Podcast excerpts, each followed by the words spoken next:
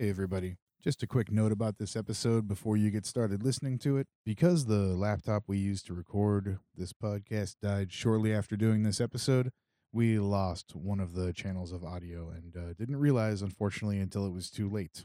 Luckily, we had uh, another mic in the room that was picking up some of the room sound, and our friend Dylan of Thief managed to clean up this audio enough so it sounds, uh, at least Pat and Mark sound sort of like they're on a Skype call. Unfortunately, uh, there's nothing we can really do to fix this right now, and so this is how it sounds.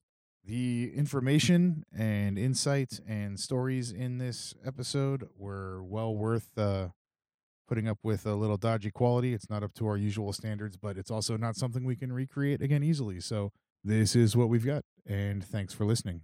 Fuck my ass. Fuck my ass. My ass.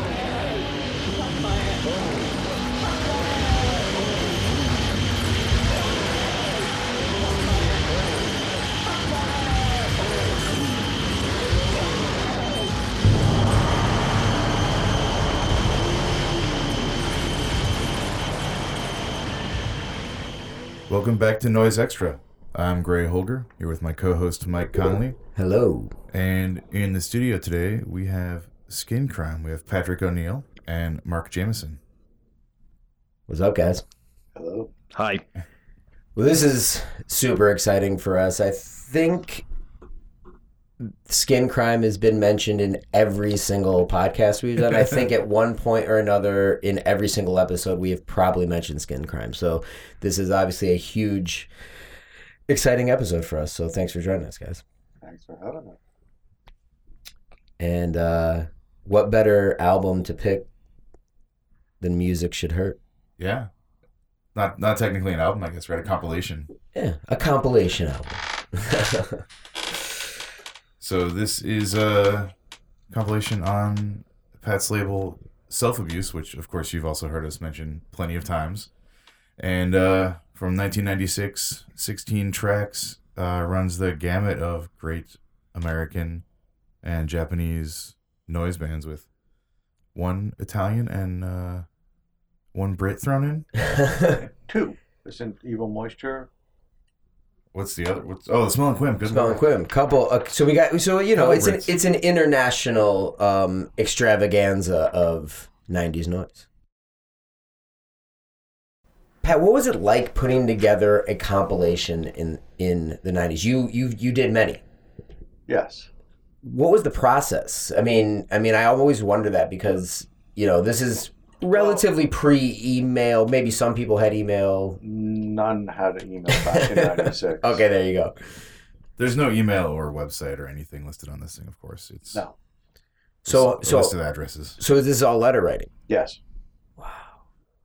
How long did it take to put this together? Um, I mean, some of these, I would say, everybody on this compilation I had been in contact with beforehand. Mhm. Uh, I probably spent uh, quite a bit of time putting it together. And, you know, between writing to everybody, waiting for tracks, then figuring out what I was going to use and uh, track order and all that fun stuff. Did you get extra material from people that didn't make it on the comp?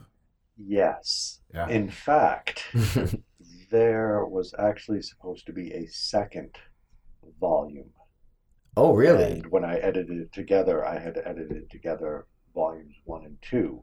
The second one never came out. Wow. Partially because I felt at the time this came out, compilations had kind of run their course.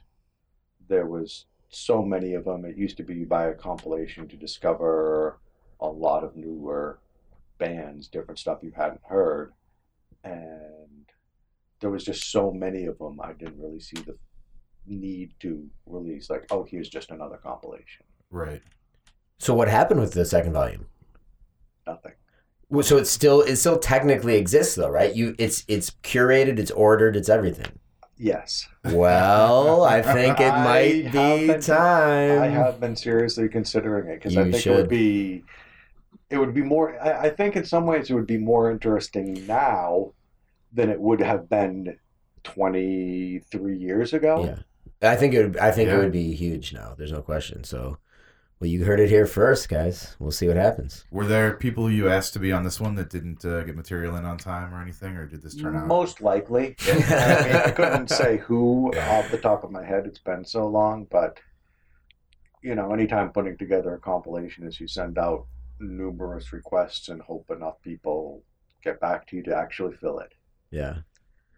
Um. Well, this one's full. This is like what, what 66 minutes, 70 minutes? Yeah. In that room, so this is a it's a pretty damn full compilation. Did you have, did you give people time limits or not Not really? spec- Most people just kind of knew. Yeah, no, not specifically. I probably said, you know, in the five, six minute range, Yeah. but I'm not going to, no, this is 30 seconds over. We're going to have to cut. Right. We're not going to use it or. So it gets started in beautiful form with Smell and Quim. It's just gross. it is so gross. God. They're one of the they're one of the greatest, right? It's the perfect way to start a compilation off. You get it in the mail, you pop it in, your family and friends are holding it. It's just a a nasty, nasty porn sample. and then right into just churning pure rotten smelling and quim noise. Rot, rotten is a word I have written down here too. It is just a nasty piece of noise. Sounds like garbage, moving gar- a bunch of Yeah. garbage and moaning all around. Everything keeps it. swallowing each other. It's just oh, it's just gross. kind of implodes at a point. Everything starts kind of collapsing inwards, and it's, ah, it's And I love the gong. yeah, Yeah. yeah, It like pulls it all together. It does. It really does.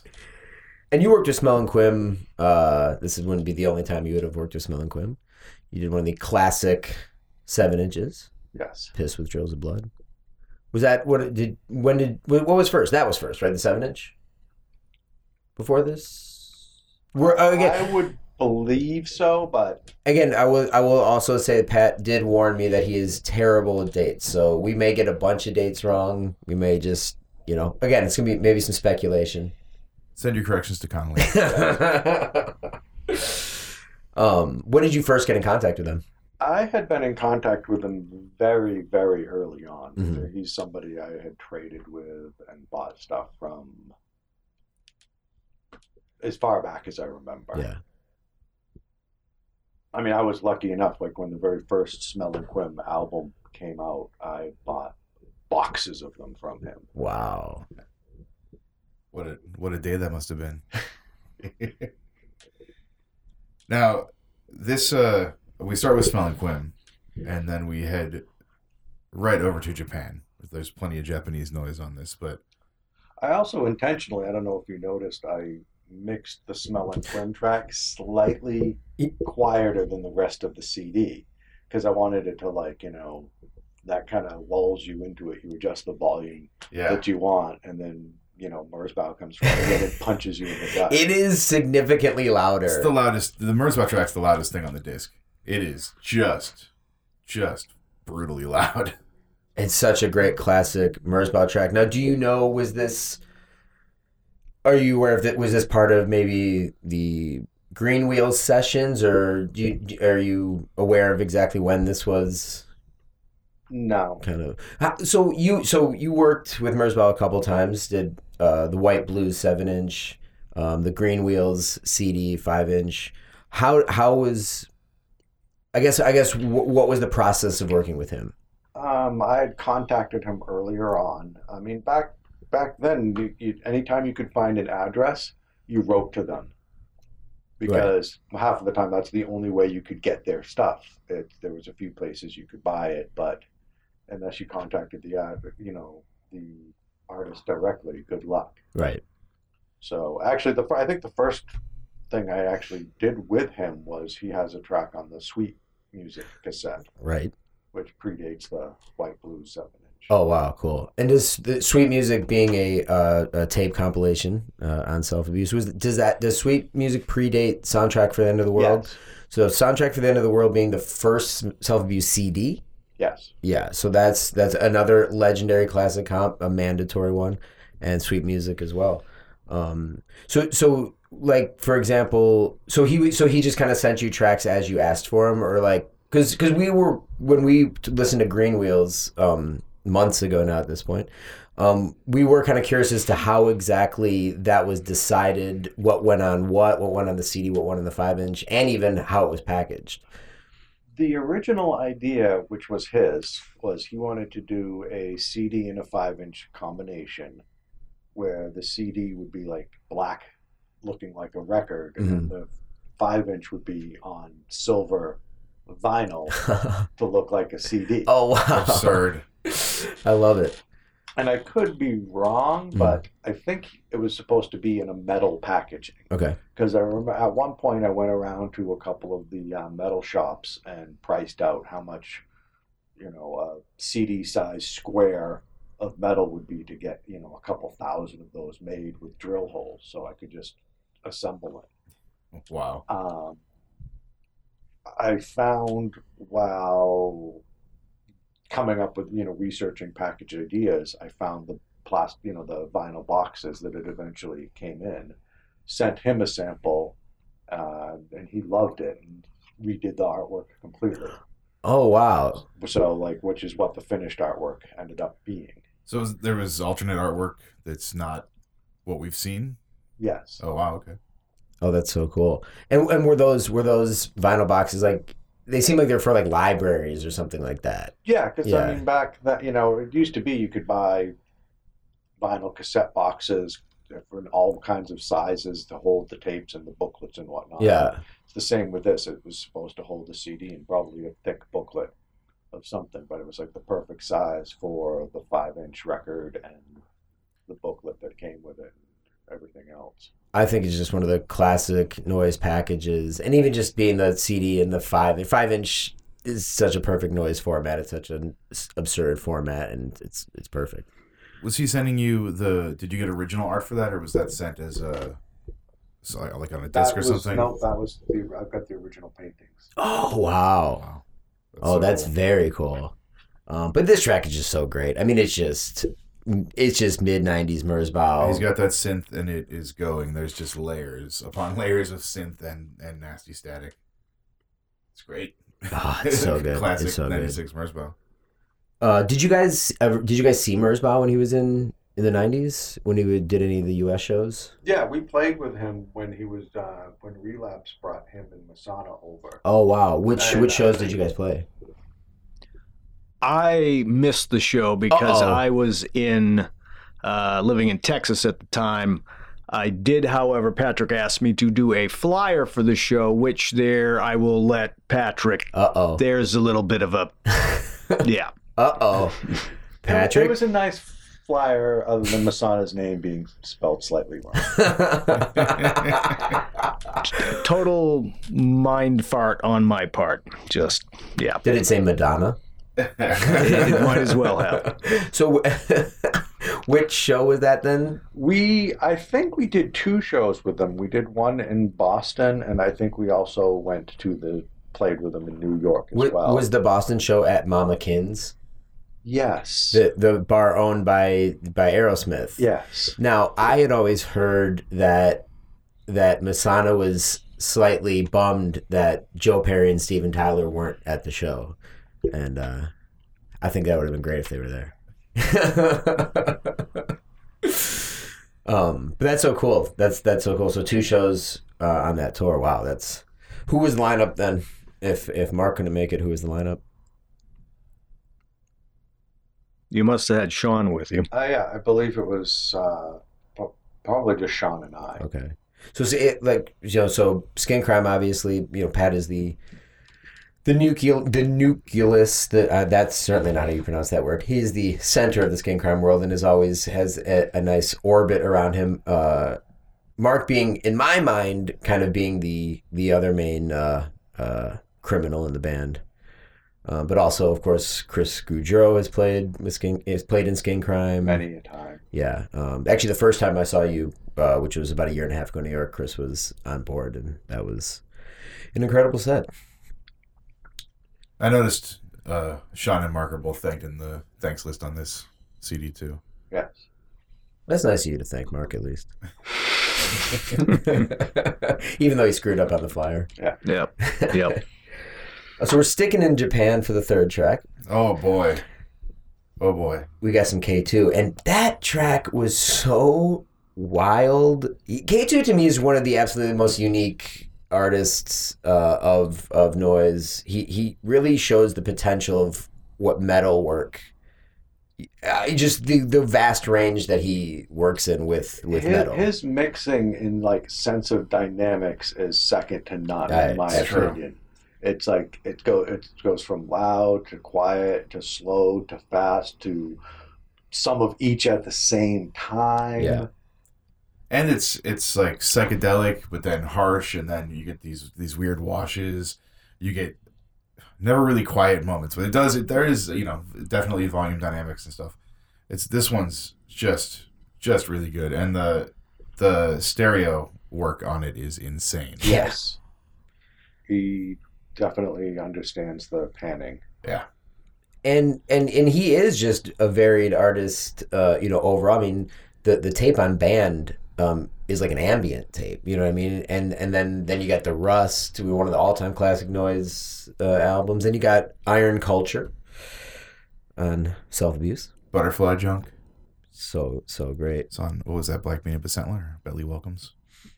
yeah i'm not sure um when did you get in contact with k2 again kind of probably early on Yeah, because he, I got in contact with him because he, he was active in the '80s and then sort of dropped out, and then he came back with a CD. I don't remember the title, but it's the one with all the teeth. i'm blanking on it myself Yeah, and uh, I, I, I, actually think he might have contacted me, oh, but I could again. It's it's been a while. So when did you start? Hang, Hangman's orgasm predates skin crime. Is that correct? Yes, And so when did when did that start? Roughly. early '90s. Okay, cool. I would guess. That's I what- mean, I had done stuff just fooling around before, but that was like the first. Okay, I'm gonna actually try to record something and release it, Right. as opposed to just messing around in my bedroom. And what what were some of the what were some of the first things that led you to starting to do that? Okay, so you guys on one of the previous podcasts Mhm. were talking about how the great thing about noise is people come from all kinds of backgrounds, Yeah. and one of you probably jokingly said people maybe some people probably even get into noise through novelty comedy records. I, I think that's pro- I I do remember. I actually don't remember if I said it or you said it, but I do remember someone saying that. And that's more or less how I got into it. really Yes. oh wow. Yeah. Or When I was very young, there was a guy named Dickie Goodman Okay. who did uh, like cut in interviews where like he would play a reporter and he'd ask a question and then cut in a snippet of a song for the answer. Really? And that kind of inspired me to, I just we started making sound collages where I'd take just like odd sounds or record bits off of TV or sounds, you know, from Japanese horror movies or monster movies, buildings falling down, roars, and just kind of like piece together sounds I liked into a tape to listen to. Oh, that's so awesome. So that really that was kind of your line in. One of them, yes. Oh man, that's so cool. Makes perfect sense that Emil Beaulieau is on this uh, compilation. a little tidbit of info. What about you, Mark? When did you start working with noise? I I sort of had a really crappy uh, big black style rip-off band in high school. Started getting into that sort of stuff. Um, we played numerous shows in Boston with bills that I have no idea how we got on the bill. Uh, we played with um, Cop Shoot Cop. Oh wow. We played with uh, just just a lot of good bands, and we were terrible. And I go back and I look at some of the stuff, you know, VHS tapes that we have, and it's just, you know, I pity the people who had to sit through that crap. but it, it came it came down to the fact that we recorded a um, a four track demo thing, and just at the end of it, I had some room. and I had the guitar just leaning up, and I just started messing with the pedals, and I found that I could make an interesting thing without really doing anything really using the guitar and then I just took the guitar out of the mix entirely and that's sort of where that all started off, you know. When did you start? Uh, when did you start playing with Pat?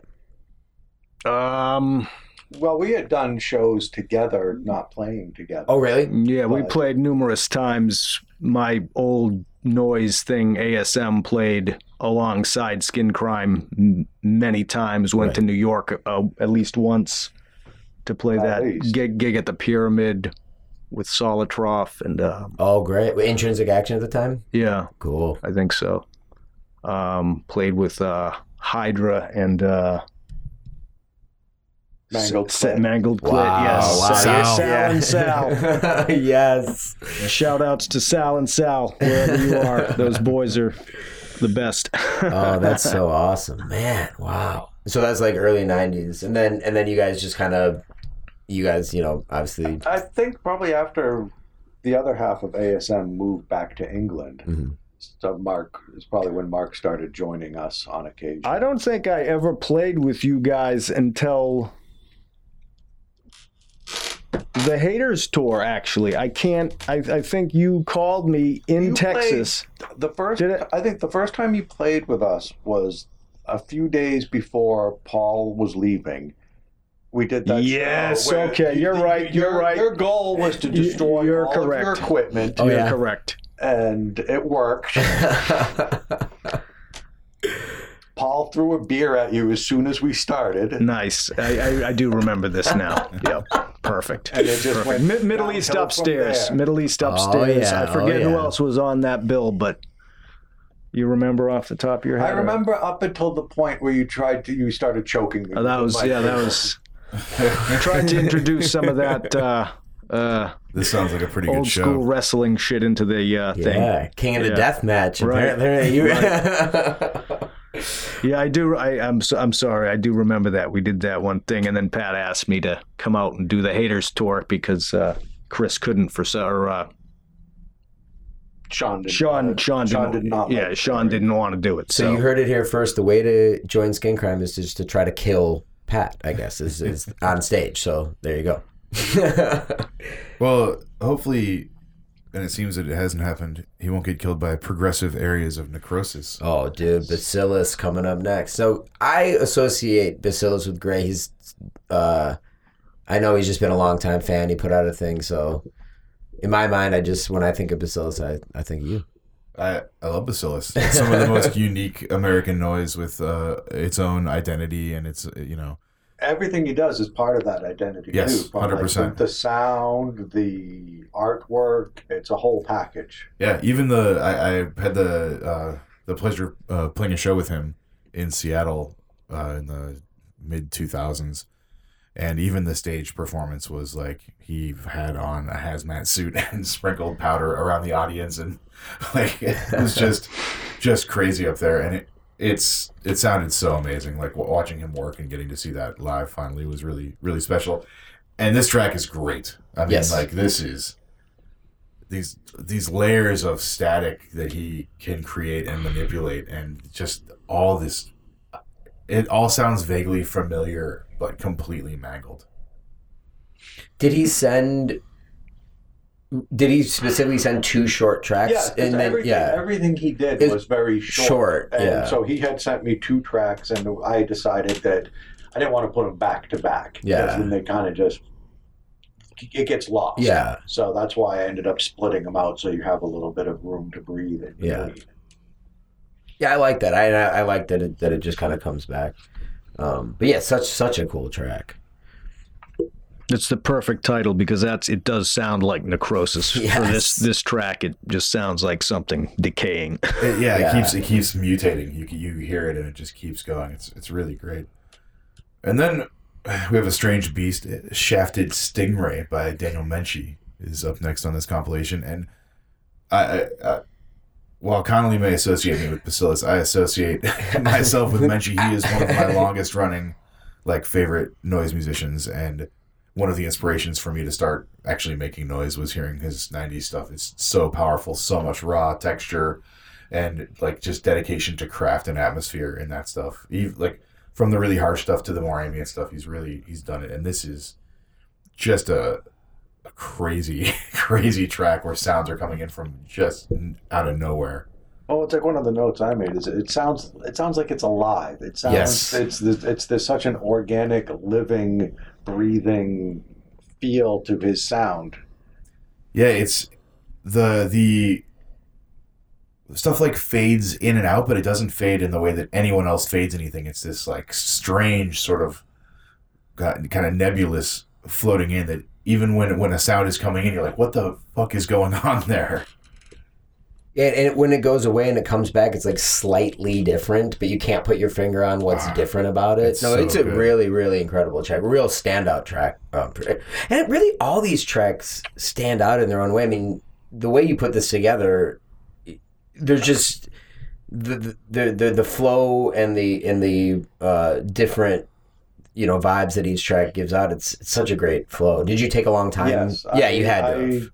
The only track I, I knew Smell and Quim was going to be the first Right, track. right. That was no question. Right. Everything else is I'm just, and I played around with it. I like would make a mixtape and listen to it and be like, well, the transition between this track and this track doesn't work. Let's switch these around. Yeah. And you know, I probably made at least a dozen different mixes before I finally decided like to go with this one. Well, I was going to say it's a little different back in the '90s when you have to make different tapes. Now you can just drag and, and listen to things here and there. Oh, You no, actually all- sat down and made Yeah, tapes. dub it onto cassette, track by track. Did most people send you things on cassette? Is that how you got Um, it? By then, I'd say a, a few of these tracks were DAT. Yeah. Um, most of the Japanese had switched over to DAT Yeah. by then. I'm guessing Menche probably sent me DAT, but other than that, it was probably a lot of cassettes. I believe the Yugula Thor track was DAT as well. And probably, yeah, well, hyperventilation's Japanese, so that would have been DAT as well. But So you were able. You just kind of. Yeah, I guess. I guess it, it is such a different process. Just everything back then. You get you get a record emailed as files. Yeah. you. that's, that's it now. It's, there's no yeah. And again, yeah, it's to do a compilation. You just drag the songs into an order and listen to it and go, oh, that doesn't work. It's not. The process of kind of like auditioning the entire thing doesn't even need to happen. You can just kind of check your transitions and get a feel for it. Oh no! When ma- mastering this, I had to basically rent a studio that had a DAT, bring my DAT down, and plug it in, and then do you know copy it over track for track. 'Cause Wow. that was, how else would you do it from DAT to DAT? It, it seems back in this time. I mean, you must have just been completely submerged in the world of noise. I mean, was it was it just it was an everyday thing? It had to have been at, at this time for Yeah. you. Um, when so when did that? So when did it become really a full time thing in your life? When you started self abuse, or Yeah, it was probably Maybe just not immediately Right. because I mean, I never really expected self abuse to be more than just a little thing I did for myself. right. um, the we were talking about the the sweet music compilation really kind of kicked things off because I when I actually sent out requests and I actually had like people like people were getting back to me Mm. and I was like wow it's, Yeah. you know like of all the of all the tracks on sweet music like the illusion of safety track it's like because to me they were a fairly you know that them and Merzbow were two really in my my views really big names Right. and the fact that they actually sent me something was just like wow i can do this Oh, that's cool. It's, you know you just you ask somebody and they will deliver Yeah. And so that you just got bit by the bug, and then Yeah. that was it. Oh wow! But so like you know, was it was it truly? You were you just getting? You guys are just trading tapes, writing letters to each other, probably just just nonstop at that time. oh yeah i mean i'd go to the mailbox and there'd be like a stack of letters and i'd spend half my day handwriting them back that's so awesome! Wow, that is so so sick. I was really psyched back in the day. I think it was right around when I met Patrick. We were introduced by a mutual friend, um, and he knew that I was doing some stuff, and he asked me to be on the Sweet Music cassette, and that was just like sort of like really cool to be involved in it Yeah. at that level. You know, it's just really pumped that you asked me to do that. Did you have one tape deck? Did you have a tape deck mm-hmm. tower? How what was your dubbing style? I think I just had two tape decks. Yeah. There was a time when when we were getting very into the these tape deck towers. Then Gray, you had a pretty pretty big tower at one point. Yeah, I think me and Dillaway had a like a ten unit tower in the office at one point. It was absurd and didn't really work that great. But uh, yeah, How many copies were you doing of tapes back then? Fifty, less, more? Sometimes more. Yeah. Depends on the tape. Uh, Yeah. I mean, Sweet Music, I think I did 100 copies and I actually sold them fairly quick. Wow. yeah, Murder's Bound Illusion of Safety on it. Yeah. So you were on Sweet Music, Mark. There's no, uh, I mean, aside from the OVMN Macro Bolio, there's sort of no other East Coast New England noise on here. Was there a scene going on? Were there other bands that, that you were playing with? What was it? What was it like in New Hampshire in the mid '90s for noise? Um, non-existent, really. I mean, there's a few bands that could probably be classified as noise rock hmm out there, but but I mean, it's it's hard to say because I mean, I'm sure there was stuff going on that b- beforehand that I was not aware of. All right.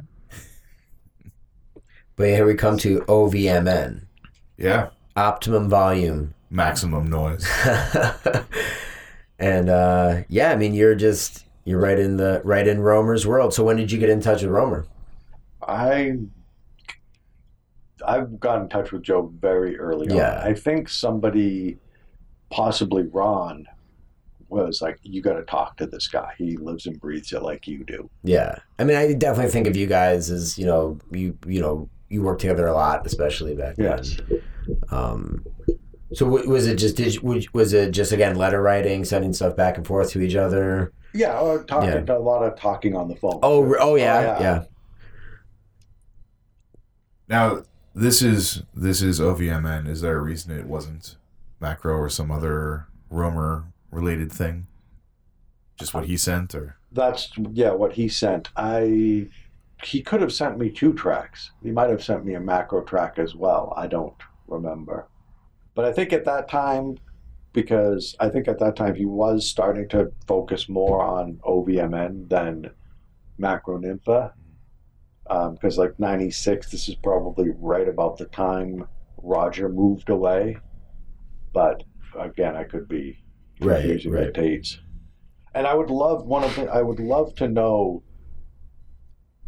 some of the sources for that track because that was when you know a lot of it Joe was just like cutting up and mixing. Yeah. Yeah, I mean you can hear some of the classic ma- macro nympha junk noise going Yes. on in the background, but some of the other stuff it's like who the what is that? yeah, the feedback on it's really nasty. I swear there's a there's a vibrator going. It, I mean, it's And all it's all just slammed and crammed in there, and they just like keep trying to cram more stuff in there. It's the classic Mom Savage, just in the red Yeah. sound. and of course the uh, the, the title is just just classic uh, especially the the parentheses part she crushes my mind i just i love that so much um, but yeah so i mean you you put out a, you know, decent amount of macro stuff Yes. uh, the se- the murder seven inch the classic intensive care a couple other things too We'll be talking about intensive care. Oh, for sure, yeah. um, but yeah, so like when you did when you worked with someone like Joe, who you were you know friends with, what was the process? Say say intensive care. Were you like do a CD for me, or was it he sent you something and you're like this is this should be on a CD? What was? No, I had requested it, and I mean, he spent f- intensive care. Like the title is part of it. Is he spent so much time Mhm. working on it, like literally dozens, if not hundreds, of edits. You know, he would listen to the track and. I'm going to add something here. I'm going to remove something here. Cut, cut, paste, cut, cut, cut, until he was had it right. Yeah. It took. A, it was a long time coming, but he wanted it to be what it was. yeah. I mean, that's a that's a perfectly worked harsh noise CD, so it it makes sense the amount of care that went into it. And of course, he put out one of the legendary Skin Crime cassettes. and it's great because it's in that it's in the oversized in Seven the inch mailer box. Yeah, Yeah. Well, it's, you know, Joe wanted to go back to the full extensive packaging, Yeah. old style Mother Savage, painted collage. Throw everything in the box you can. There's some everything in that box. Yes. and and you guys, you guys, I say you guys is you know kind of the you guys filled up tapes. That was I love that the tapes were there. You filled up that C60. You filled up a C90. You know there was you, you, you there was. I There wasn't know. a shortage of noise. Yeah, there wasn't a shortage. in the yeah. 90s. but was that was that like a conscious decision, or was it just kind of like, well, tapes are sixty minutes, so that's what we do. Why? Like, why leave blank space at the end? yeah, yeah, yeah. Um, but I think it's great. I think the long form really gets you. It just kind of sets the atmosphere for that long, and you. I mean, I mean, your guys' set last night. I, you guys could have played for two more hours, as far as I was concerned. I was, I was in no way. I was no way ready for it to be over. And We that's were. Done. So then coming up next, we skip over the uh, the Atlantic and get some Evil Moisture. Which is uh, titled as if it's three tracks, but it's one. It's one kind of grouping of tracks. I couldn't tell any distinct split on it. It has one index on the CD, but it's compressed air hostess Scud Squad ear bomb. Were those meant to be separate tracks, or was It that? could just be a long title. It's hard to say. It's hard to say with him. Oh, absolutely, yeah. It's like where does one track end and the other begin?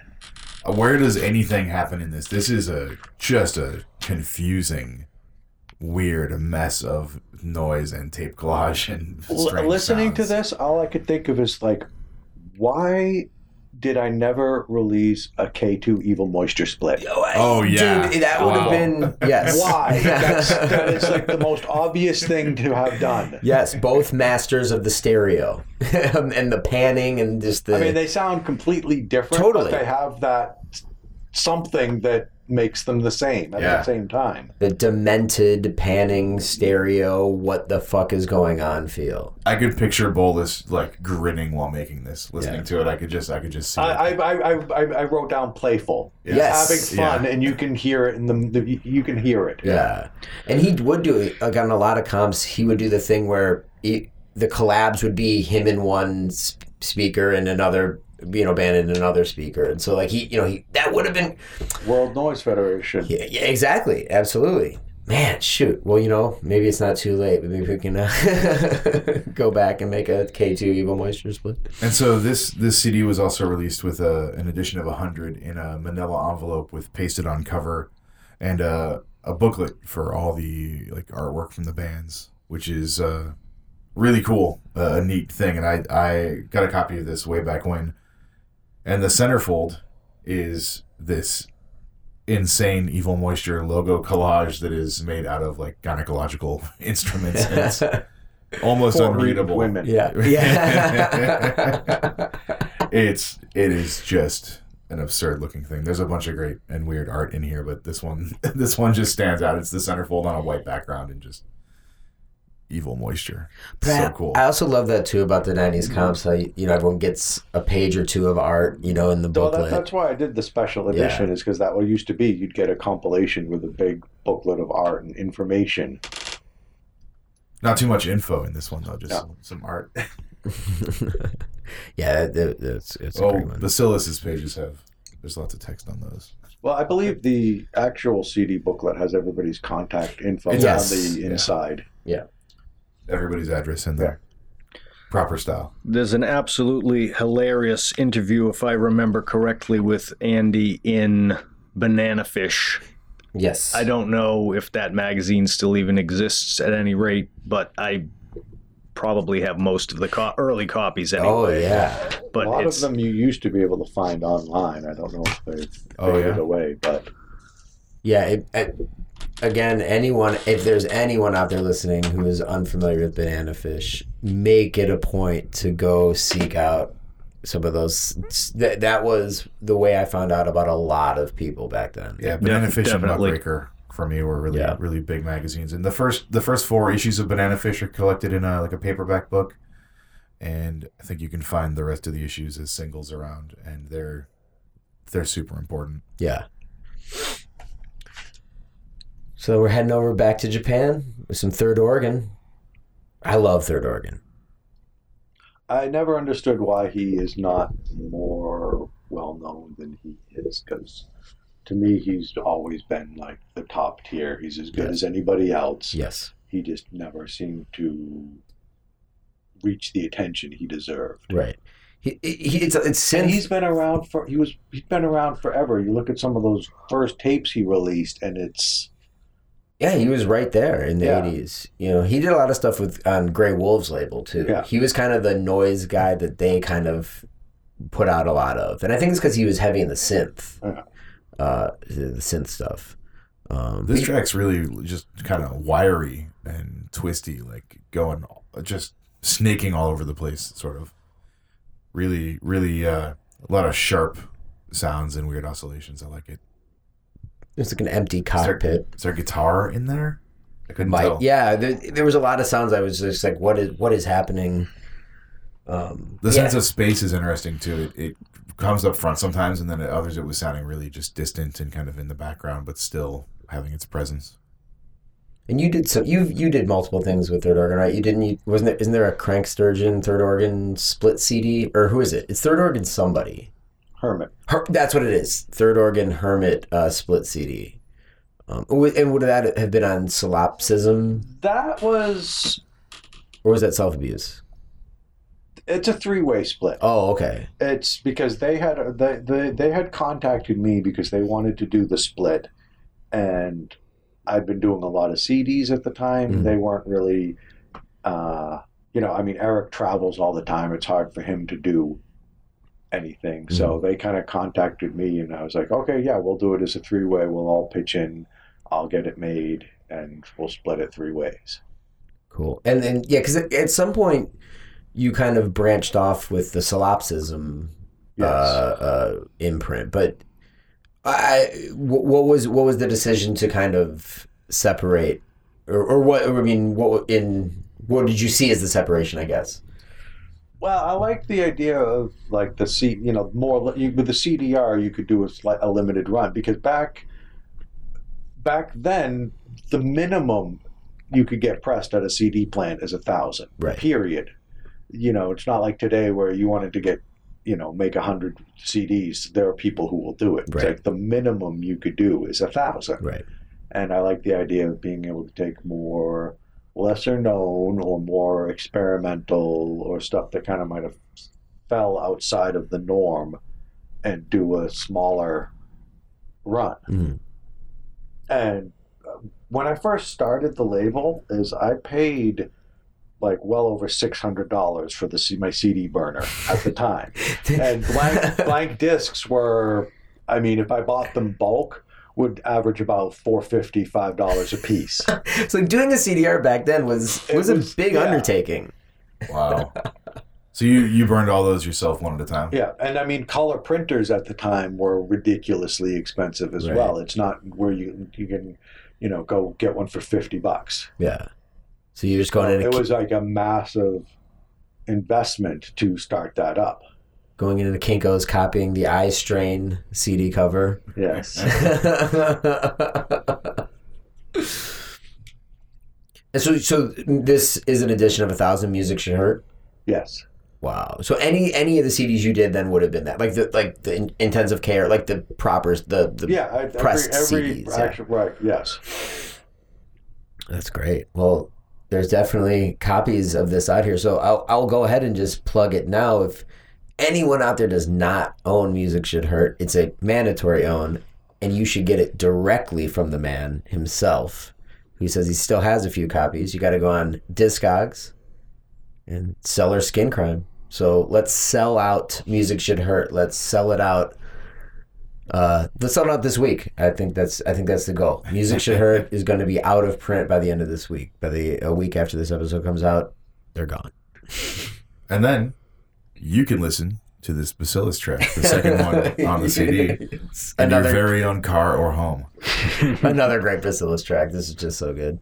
Actually, when we decided to do this compilation with you, uh, I the the first thing I did is took this in my car and was listening to this CD while driving around, and it's a it's a nice one to have with you, blasting loud with the windows down. It's just starting to get hot here in uh, Los Angeles, and it's just all this nasty noise. And Bacillus, of course, this one's a little uh, less dense than that first piece, and a little less distorted, but somehow still has his fingerprints all over it. Yeah, it's a super super killer track. Did you did you do anything else with Bacillus? I released a cassette. yes. Okay, yeah, right, right, right. Yeah, so good. And then the next track, hyperventilation. So this is an Alb side project, correct? Yes. Alb. I say I think I say it differently every single time I say it. I think I mostly say Alb though. What do you say? Ow. Alb. I hear other people say Ob. What do you say, Pat? Uh, usually out. There you go. And and uh, you know, Al rest in peace. Obviously, we uh, all revere his work, and you did you did multiple things with him as well. Um, when did you get it? When did you start uh, getting in contact with him? I contacted him. I think the after the seven inch that Ron released was my first introduction to him, um, and I was just blown away by that and immediately contacted him. I think he has such a distinct style. I mean, you and just I mean, I, I, I, as soon as I heard that, I immediately contacted him, and I was like, I want to release a CD. oh wow, wow, and that's the you know and you did. yes And it's one of the one of the classics. Yeah, he's such a distinct sound, such a cool concept for everything. And it's like I was with the hyperventilation. It's like I wish he had done more. I mean, his his his own work is amazing, but it's like everything he did in collaboration, where it was him processing other people's sounds. You know, like the four the four temples, or no, the three temples and There's the four the- shrines. The tape with him and Les Marhog, that's or the CD. I think it was a tape and then reissued a CD. That's really great. Yeah, Yeah, he he's a he's a, a, a great collaborator. I agree. It would have been nice to hear you know even more. This one, it seems like uh, who, whoever he's playing with, it's is playing bass throughout the thing. It or does sound like possibly, Hayes, yeah. possibly. Yeah, I, it's. I just kept hearing sort of like the same bass guitar playing going through the entire piece, but then the noise over it's so interesting, and it just kind of gives it this this layer, this bed to sit on. It really was like uh, uh, really like cleared my mind. It, it kind of like brought me. I don't know. It it was really nice actually. It kind of like washed away. Like I don't know. There's something really cool about this. Washed track. away the bacillus. It washed away. and That's exactly. It washed away the infection of the, the like the, the the infected like gunk of bacillus. Yeah, I really really love that track. I found it was it's like closer to Gabber or Grindcore immediately when it popped in. At the I was like, damn, I don't remember this, but it's great. Yeah, yeah. It's it really has a distinct, uh, uh, different sound uh, than a lot of the other tracks. If you got if you got cleaned by this track, you're back in the dirt again Oh, with Igula so Thor. dirty, it is so so dirty. so so dirty. This is one of the most Italian sounding pieces of noise I've ever heard. I, I couldn't help but be like, this is just this. You know it immediately. Like I don't need to look at the track list, whatever. That shuddering kind of organ sound and the nasty feedback. It seems like the distortion source is also the microphone because whenever there's not there's vocals on this, the only track with discernible vocals on it, but the Not very the- discernible, and, Right, yeah. and, and, and I'm glad. Yeah. because whatever he's saying is not nice. No, it's definitely not nice. No, but just you- that you can tell that there's Yeah. vocals, but then whenever there's not vocals, there's just the the noise takes over and it sounds so good. It's it's this is a nasty, mean spirited track called Physical Abuse. It's not family friendly. He, they, uh, it's such a such a great project. How did you how did you get in contact with with uh, Igloo with Thor?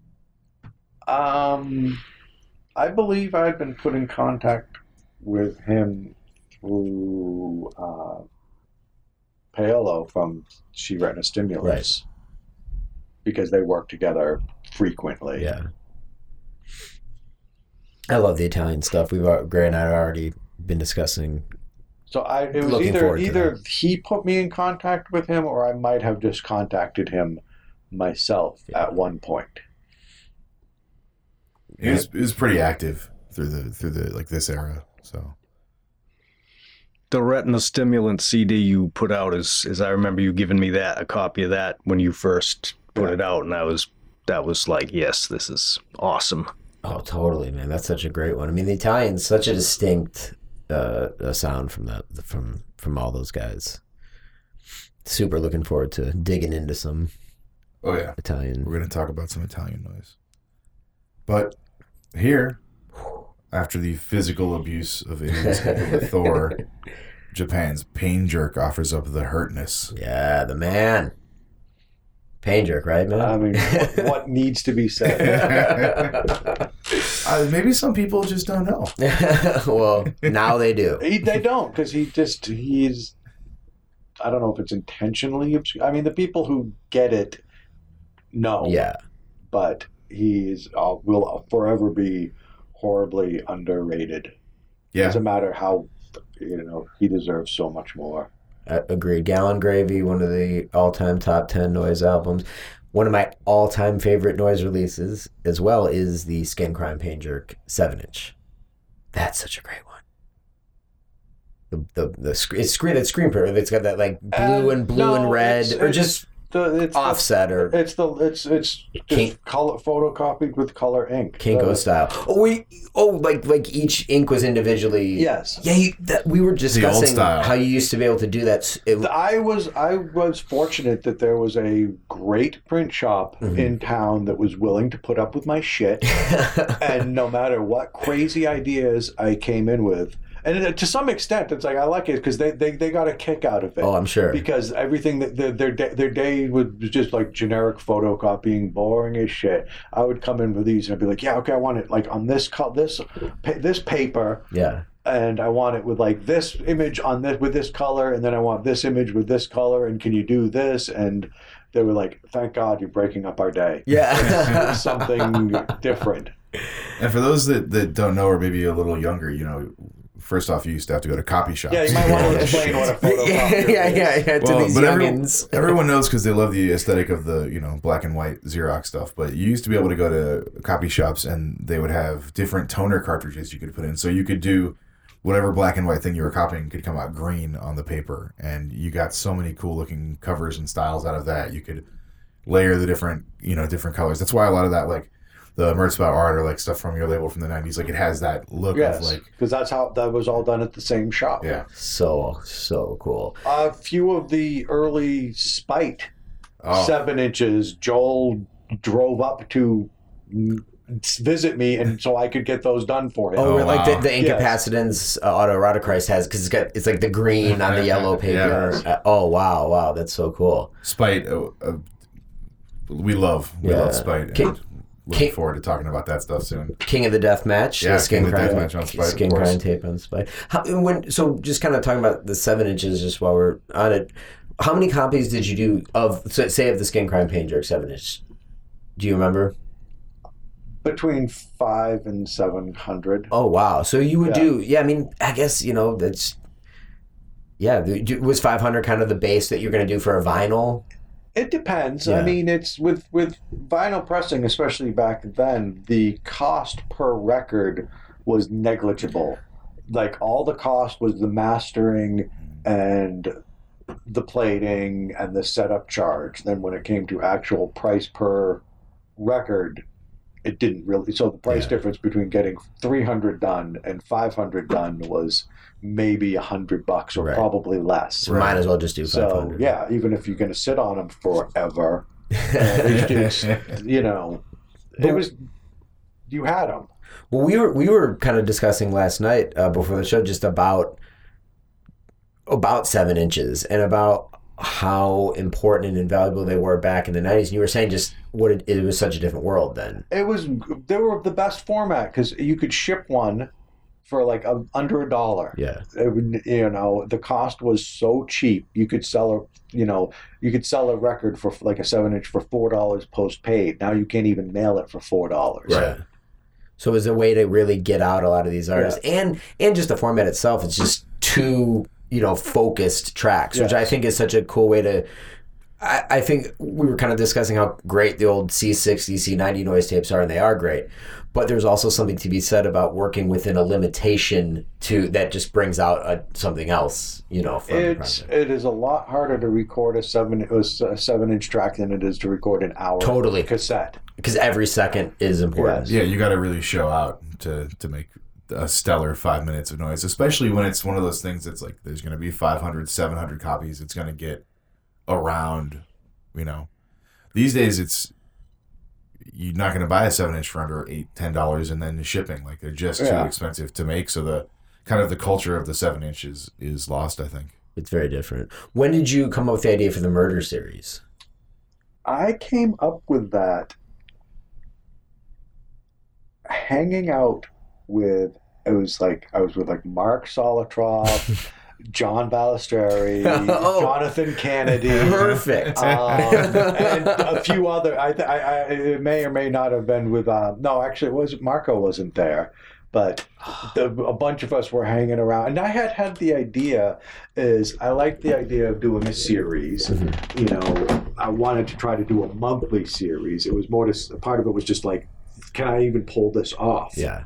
So, um, in just talking to them, and you know, it might, some people might say nowadays that it's a cliche, but fuck them, whatever. But um, it just ta- finding out, like you know, that was something we were all had a deep rooted interest yeah. in. It was just like that. Okay, that's that's that's a cool concept. Let's let's let's do it. Did they come out once a month? The first like nine or ten did actually come out on time. Wow. And Then Wow. it was like a small delay between like you know then like okay well then we missed a month and then it was like like late and unfortunately the last one was very delayed because the person who was supposed to do that never came through Okay. and you know, I kept, I, I, I held out, I kept holding out and holding out, wanting to do, you know, and then finally I was like, okay, I, I got to just do find somebody else. Okay. So then I asked Tim to do the seven inch instead. And so he was the last one, Stimbox. Yes, that was the number twelve. Um, where were you? Where where were you hanging out with Solotroff? And where, where I want to. I just. I actually want to go back to that night, Can and we so see we can just. of this? So we can just kind out? of just hang out and just hear and just kind of be around. It, wa- it was in New York. York, yeah. and it was one of the shows we did with Death Pile. Um, Oh, we yeah. did a couple of shows in New York with him. And so, like I said, all of us were just hanging around after talking, and we just ended up talking. Well, serial killers, go Hey. figure. Some things never change. um, how about Kennedy? He's he's not on this comp, but obviously uh, uh, someone you worked with a lot. Someone Yes. someone we all you know love. And I Um, also one of the things I like about the Back to the Murder series is it's yes, it has the usual suspects. yeah but it also has a lot of people you would not necessarily associate like that. Like, for example, like crawl unit. yeah. I was Yep. about to say Um, yeah. Because, you know, that's because Joe actually had a really large collection of true crime books.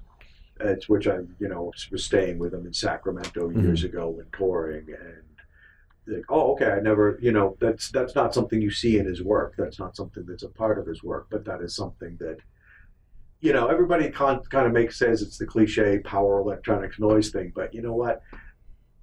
They don't have true crime sections in bookstores for the power electronics people. Right. not- there's not a hundred forensic true crime TV shows on TV because they're catering to the Yeah. noise crowd. It is a deep rooted cultural thing. 100%. The Museum of Death was not created for us. right, right, yeah. It's not. Yeah, it's not exactly. It's It's, just something that a lot of us share an interest in, but a lot of people who never even don't even know this genre of music exists also share that interest. Absolutely, it's it's an endlessly fascinating subject, and and you guys really did hone in on it, especially in the '90s. And hey, I'm super thankful for it. I love the Murder series is is one of the greatest series of noise. Classic. Yeah, yeah, and those are the great Red on the Black, Yes. and uh, that had to be screen printed, though. That's not. no, That's, Copy- that's that is copy too? photocopy. That's so Yes. Wow. awesome. Wow. Yeah.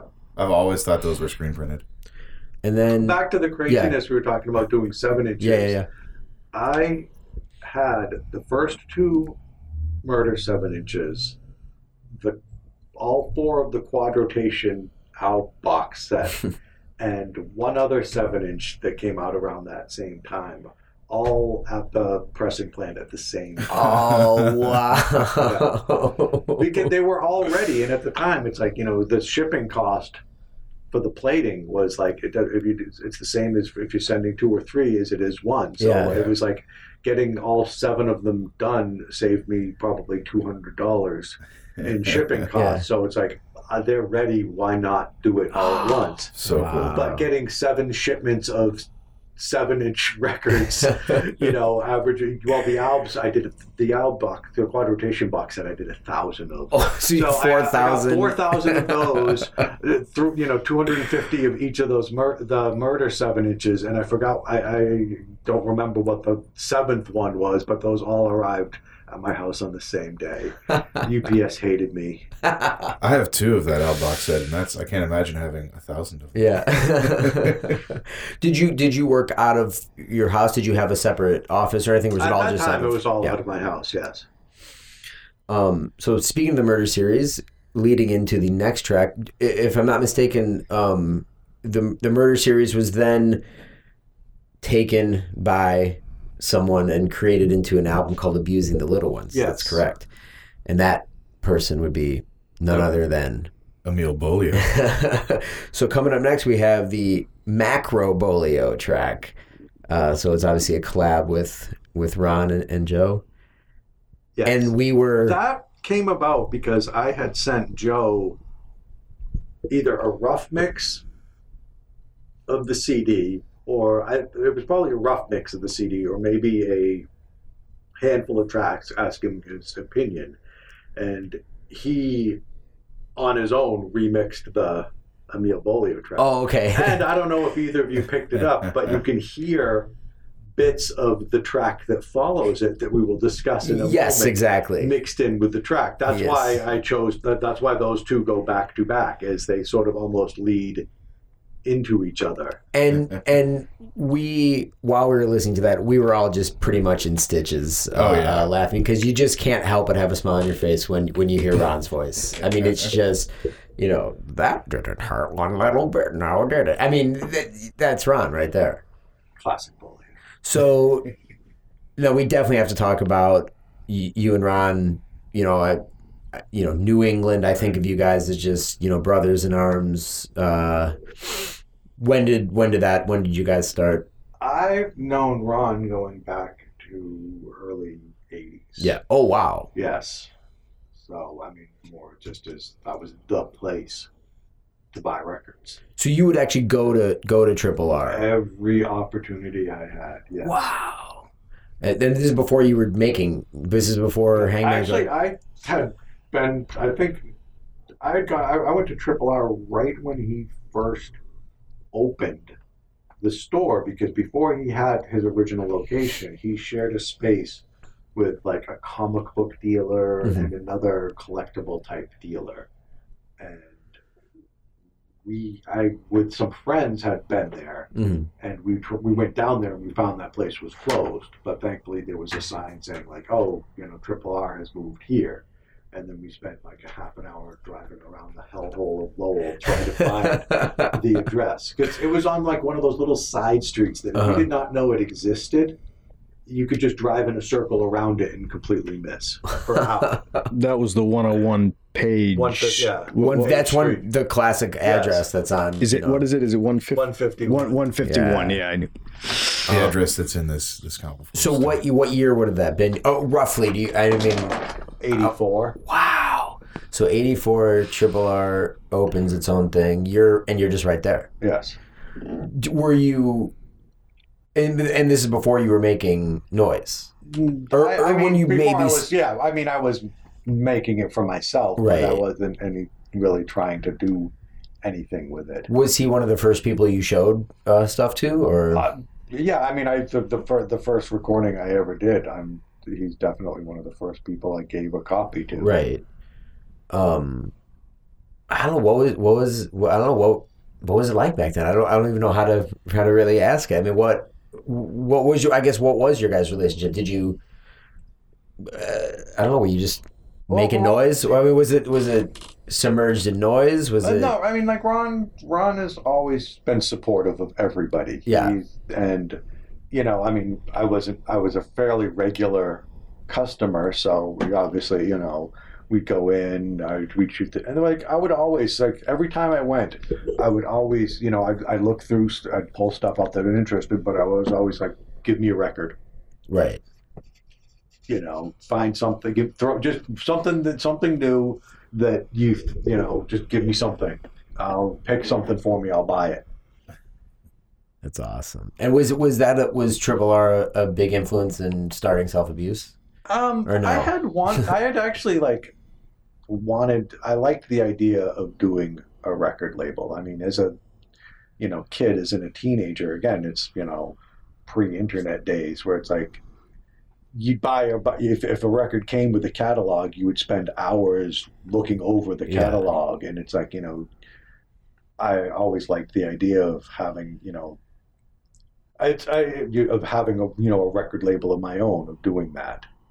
And then and then make then turning it into a distro. Was that did that just happen? That just more Naturally? Or less ha- yeah, that just happened because a lot. You know, it's like you you you send you, you send a copy. And somebody's like, oh yeah, I'll trade you twenty copies of the, my seven inch for your seven inch, and then all of a sudden it's like, well, I've got all these uh, other records, and it slowly just Yeah. balloons, and then all of a sudden it's like, where did my space go? Yeah. Speaking of reading catalogs, we actually uh, in one of our Patreon bonus episodes we did the uh, Merzbow MSBR seven inch that was a split release with uh, on on uh, self abuse and Yes. Molly Savage and my copy has a, a self abuse catalog in it, so on that we actually like read the, Yeah, we uh, the looked through it a catalog that little came with it and talked about the Wow. releases. But to me, I love to me the most the two distinct noise catalogs are the self abuse and the Triple R catalogs, but they're both so different because the Triple R catalog, you know, it's it's it's you know obviously the format and the Triple R look, but And then the, but then the self abuse catalog is just Times New Roman font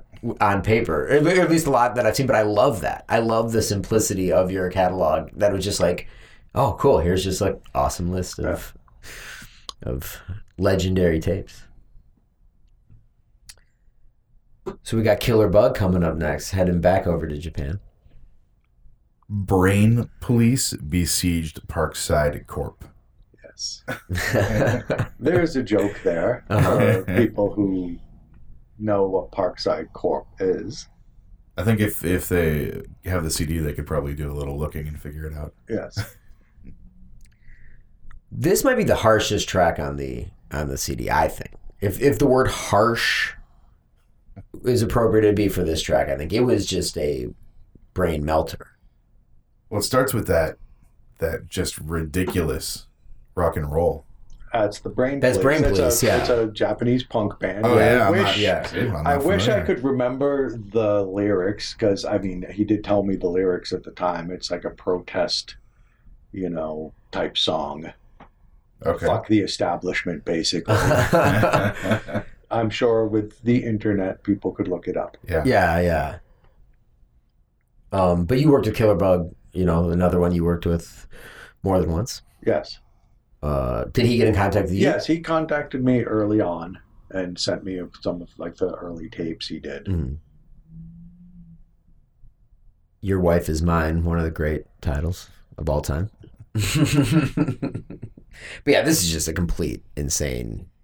It's a mess. It starts with uh, with that that uh, good old rock and roll, and then it it turns into harsh noise, and then the the brain police keep cutting back in over and over towards the end. It just keeps And then getting there's that like crazy metal junk guitar Yes. near the end that just rips through everything. I could I could hear the room he was in from the sound of like the feedback and stuff. You know, like you get that that just that certain tone, and I could hear I could hear that track being made. It was it was kind of cool. Transported me. You you never went to Japan, did you? No. Man, that seems it seems crazy. It seems like at some point you would have made your way over there. I should have. I Swam or something. It's, no, it, um, it's more just not wanting to make the long, the journey. right, it's a long. It was lo- long. I'd love to go, but the travel, it's that traveling bit that right, gets in right, the way. right.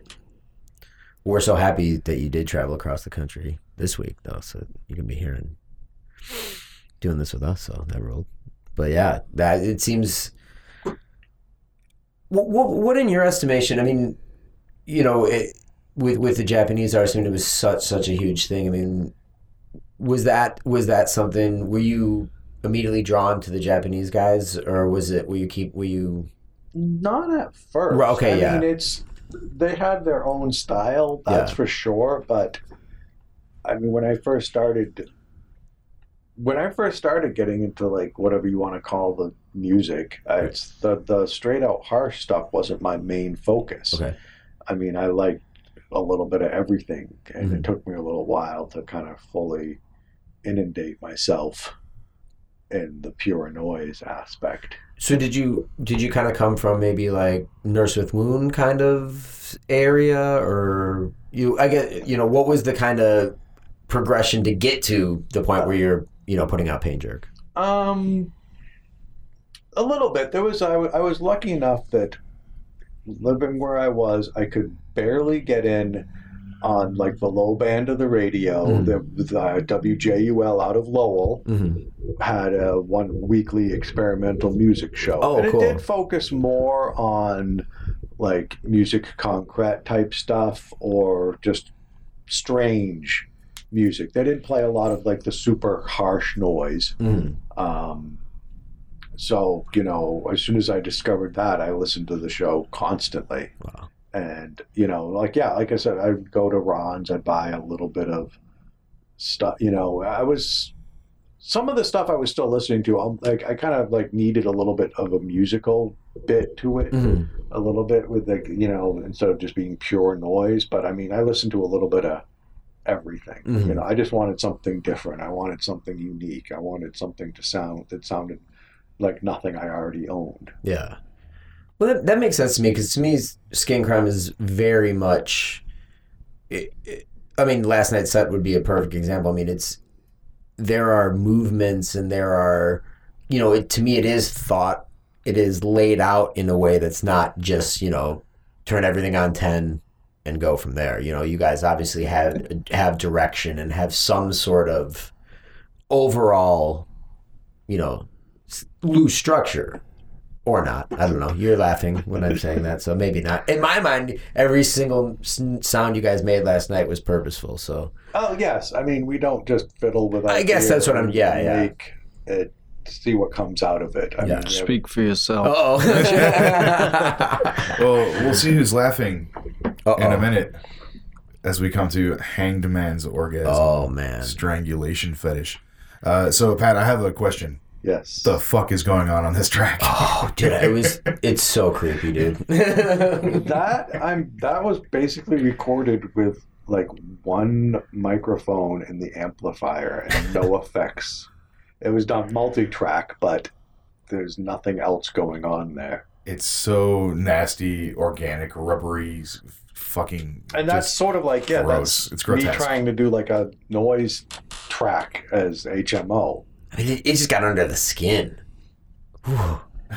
it was, yeah, I was truly like, "What are you doing?" Yeah. like, You know, like the track on this CD is like nothing else that HMO has done. Mhm. the seventh murder series seven inch doesn't sound like this track at all it doesn't sound like the early tapes at all it doesn't sound like the more recent tapes at all none of it really sounds to me at least the same but it's all got that underlying like aesthetic and the fact that it is just like manipulated sound as opposed to just like you know electronically generated sound Right.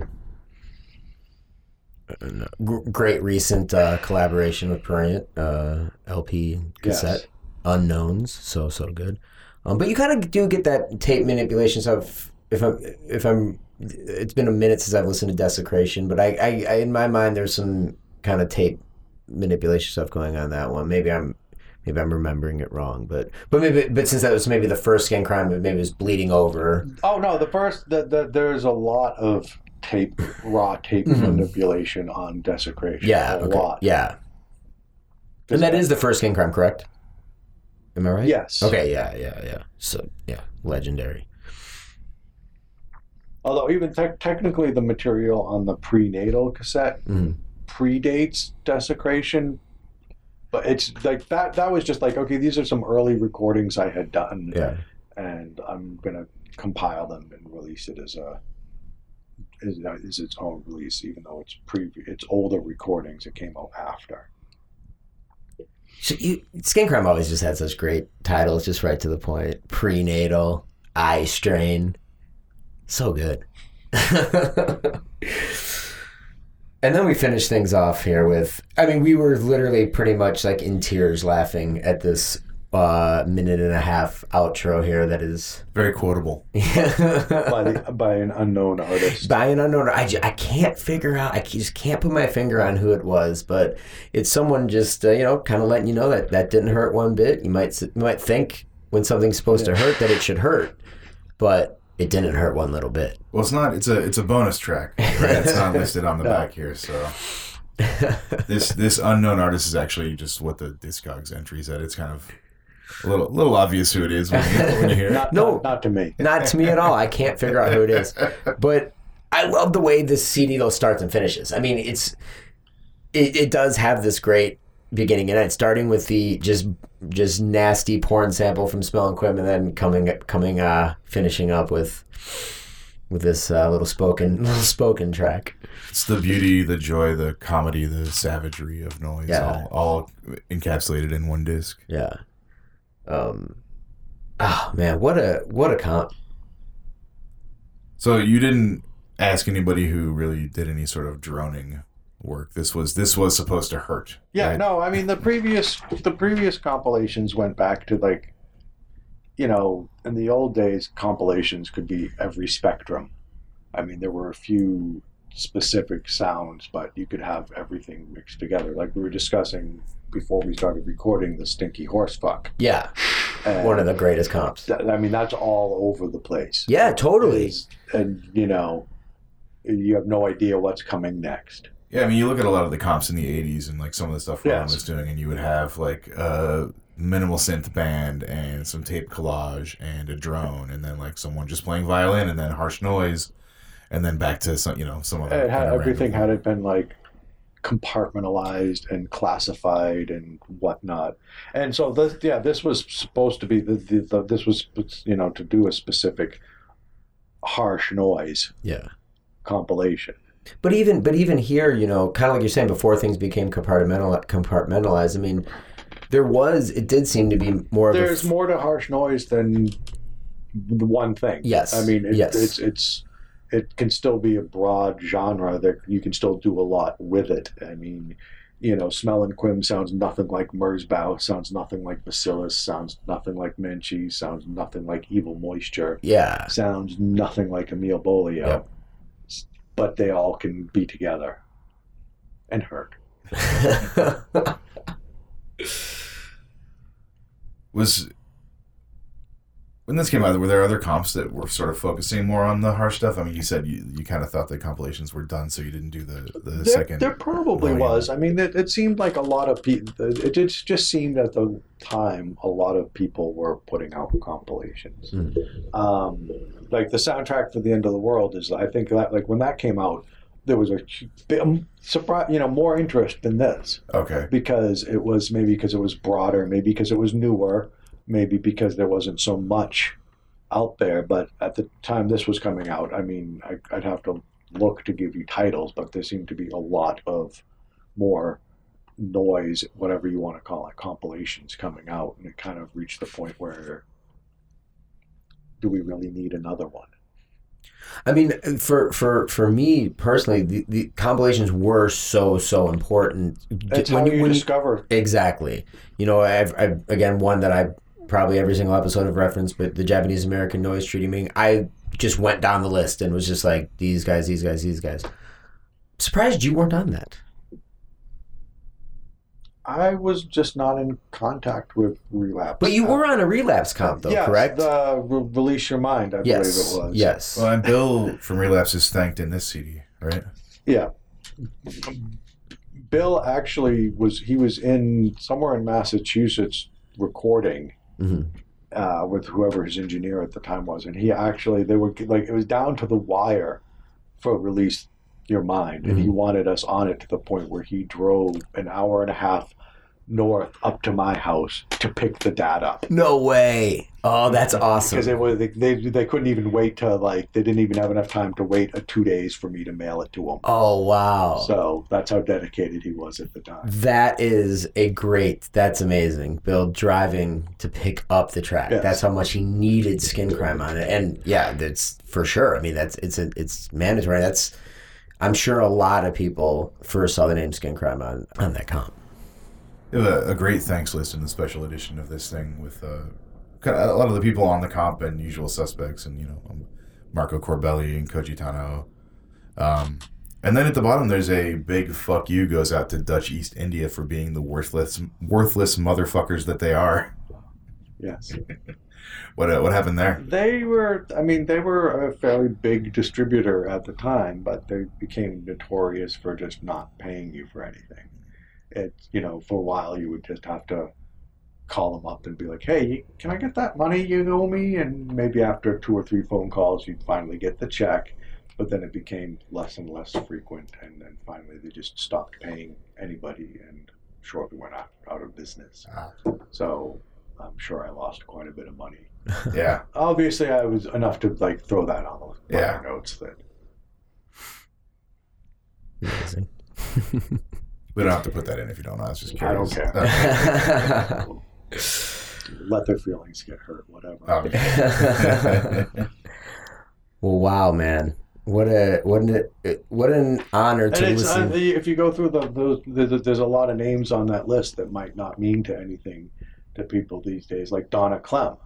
She ran Artware, which at the time was Oh. like a a huge, huge distro label, Yep. everything in Germany, and she got my stuff all over Europe. One of the first uh, noise tapes I ever got was the Sudden Infant tape on Artware. Yeah. The Smashed Can, 1993, I believe it was called.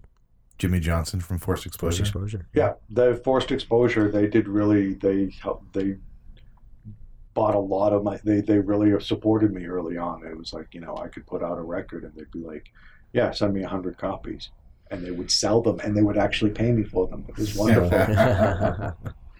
That was also a great zine. Oh, the- yeah. Oh, yeah. Oh, yeah. years that they did it. Yeah. It was awesome. Wow. Well, man, what an honor to sit and listen to Music Should Hurt with the man who put it together, This is really cool. with uh, the, like I said, the two two of the core members of Skin Crime. After having witnessed their just perfect set last night, thank you for bestowing that upon the city of Los Angeles. Thanks for having was us. pleasure pleasure to come come here, having a blast. And uh, I don't know, music should hurt too. Apparently, it's uh, compiled, and well, I don't know. I guess we'll just have to see what happens. But like I said, I'll buy the first copy. yeah, uh, we expect and demand everyone who does not own a copy of this to buy them directly from Pat, and let's sell that out.